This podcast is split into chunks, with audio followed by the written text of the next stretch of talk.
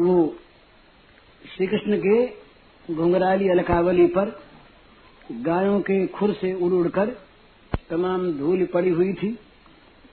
सिर पर मोर पंख का सुंदर मुकुट था और बालों में अपने आप और सखाओं ने भी सुंदर सुंदर वन पुष्प गूंथ दिए थे और नेत्रों में तो इनके मधुर रस बहता ही है। बड़ी मीठी मीठी चितवन इनकी और मुख पर मनोहर मुस्कान। मधुर मधुर मुरली बजा रहे और ग्वाल बाल सब उनके साथ साथ ललित कीर्ति भगवान की गा रहे। रोज का काम। श्री गोपांगनाएँ बहुत सी गोपियाँ। एक साथ बंसी ध्वनि दूर से सुनने के पहले प्रतीक्षा में ही बाहर निकल आई।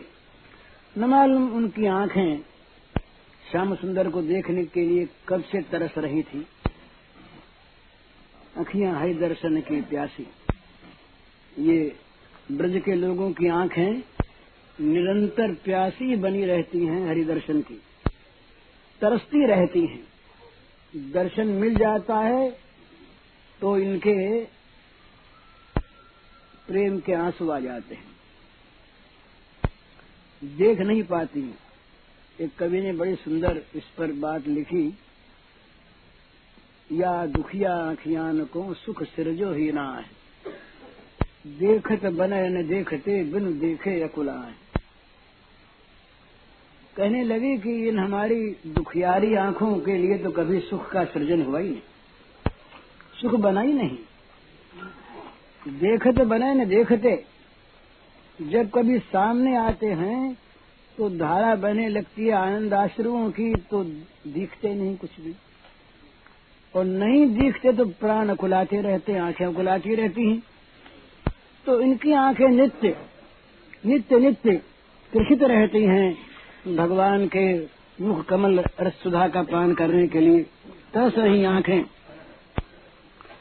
तो गोपियों ने मानो अपने नेत्र भ्रमरों से भगवान के मुखार बिंद मुख कमल मकरंद रस का पान करके अपने दिन भर के विरह की ज्वाला को मन शांत किया।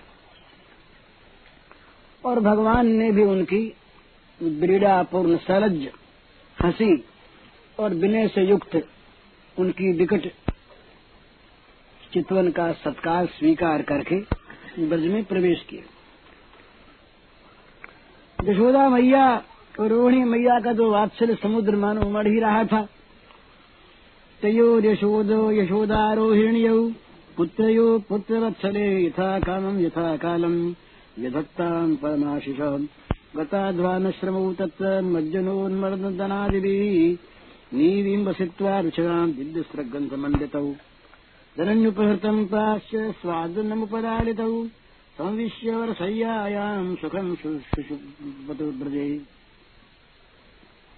एवम् स भगवान् कृष्णो वृंदावन चर क्वचित ययो रामते राजन कालिंदी सखी गर्भतः यशोदा मैया रोहिणी जी ये तो बस प्रतीक्षा कर ही रही थी सब चीज़ें सजा के रखी थी पहले से खाने पीने का सारा सामान, उबटन का सामान, नहाने का सामान, जैसे साबुन तेल रखते हैं ना आजकल लोग। गंदी चीज़। और उन्होंने तो बस पहले से उपटन सब सजो के रखा है नहाने के लिए चीज़ रखा और खाने का पहले रखा हाथ से को थोड़ा कलियावा कर लेंगे। कुछ माखन माखन खा लेंगे उसके बाद उपटन लगाएँगे। तो, तो इनका स्नेह सागर उमड़ रहा था वात्सल्य का श्याम राम के घर पहुँचते ही और उनके इच्छा के अनुसार और समय के अनुरूप पहले से ही वो सजा सजा कर रखी हुई सब वस्तुएँ खिलाई पिलाई पहनाई तेल उपटन लगाया, स्नान करवाया और दिन भर घूमने की थकान को दूर किया। फिर अच्छे अच्छे कपड़े पहनाए नए नए धूल में भर गए सब। नए कपड़े पहना दिए, फिर बड़े सुंदर दिव्य पुष्पों की माला की मैया ने पहली बना कर रखी थी। मैया जानती कि इनको पुष्प बड़े प्यारे हैं। तो पुष्पों की दिव्य पुष्पों की माला पहना दी चंदन वंदन लगा दिया। फिर कहा, अब जीमो मज़े में कलेवा तो पहले कर लिया। तो बड़ा स्वादिष्ट भोजन माताओं का परोसा हुआ। तो जनन्युपहतम पराश, ये भोजन जो है ना, भोजन में एक चीज़ होती है, भोजन से पेट तो हरेक का भरता है, पर कोई भोजन पेट भर के पेट में दुख, दर्द पैदा कर देता है। भोजन बनाने वाले का और खिलाने वाले का जैसा भाव होता है, उसके अनुसार भोजन का प्रभाव पड़ता है शरीर पर। इसलिए अपने यहाँ कहा कि माँ के हाथ का भोजन इससे बढ़कर अमृत कहीं नहीं। पति के लिए पत्नी के हाथ का भोजन। कि दूसरे लोग जो भोजन बनाते और परोसते हैं, उसमें वो हृदय का अमृत नहीं रहता रहता ही नहीं। चीज़ चाहे कैसी बन जाए, बढ़िया बन जाए, देखने में, खाने में सुंदर लगे पर उनके अंदर अमृत नहीं रहता। और भगवान ये खोजते अमृत। सखाओं का जूठन खा लेते हैं, उनमें अमृत रहता है। तो ये मैया के हाथ का दिया हुआ भोजन, दोनों मैयाओं ने भोजन सामग्री तैयार की, उसमें अमृत भरा हुआ। और बड़े लाड प्यार से दुलार दुलार कर जिमाया और बड़े प्यार से फिर सुला दिया इनको। राम श्याम बड़े आराम से सो गए। धर्म का सो लीला समाप्त हुई। अब यहाँ से एक नई लीला का उपक्रम शुरू होता है। उसमें एक तो ये काली नाग की जो पत्नियाँ रही, ये पूर्व संचित इनका कुछ ऐसा था। ये श्री कृष्ण का दर्शन करना चाहती थी।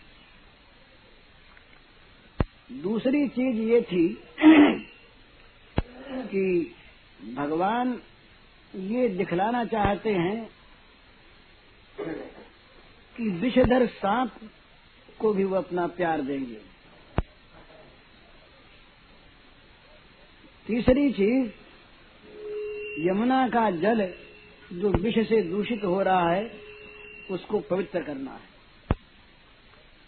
तो भगवान की लीला शक्ति ने यहाँ पर अपना काम शुरू किया।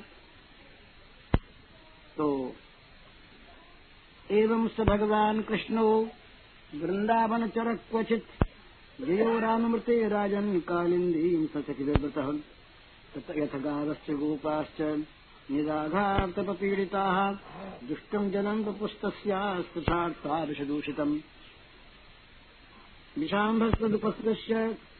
दैवोपहतचेतसः निपेत्युर्वसवः सर्वे शैलान्ते कुरुद्वः वीक्षतान् वै यथा भूतथा भूतान्, कृष्णो योगेश्वरेश्वरः ईक्षयामृतवर्षिण्या स्वनाथान् समजीवयत्। ते सम्प्रतीत स्मृत समुत्थाय जलान्तिकात् आसन् सुविस्मिता सर्वे वीक्षमाणा परस्परम्। अनुमंसत तद्राजन् गोविन्दानुग्रहेक्षितम् पीत्वा विषम परे तस्य पुनरुत्थानमात्मनः। एक दिन की बात। एक दिन की बात, ये भगवान की लीला शक्ति की प्रेरणा से ही ये सारे काम होते हैं। भगवान से अलग जाना, हटना, निकट आना, ये कोई वहाँ पर अपने आप नहीं करता है। भगवान की लीला शक्ति का, योग माया का जो आयोजन है, जैसी उसकी योजना है, उसके अनुसार एक बात अवश्य रहती है कि ये ब्रजवासी लोग तो ऐसा कोई काम नहीं करना चाहते जिससे कन्हैया को सुख न मिले, अपनी जान में। और कन्हैया तो वहाँ पर, वे तो प्रकट ही हुए हैं इनको सुख देने के लिए। इनके सुख का आस्वादन करना और इनसे सुख प्राप्त करना ये कन्हैया का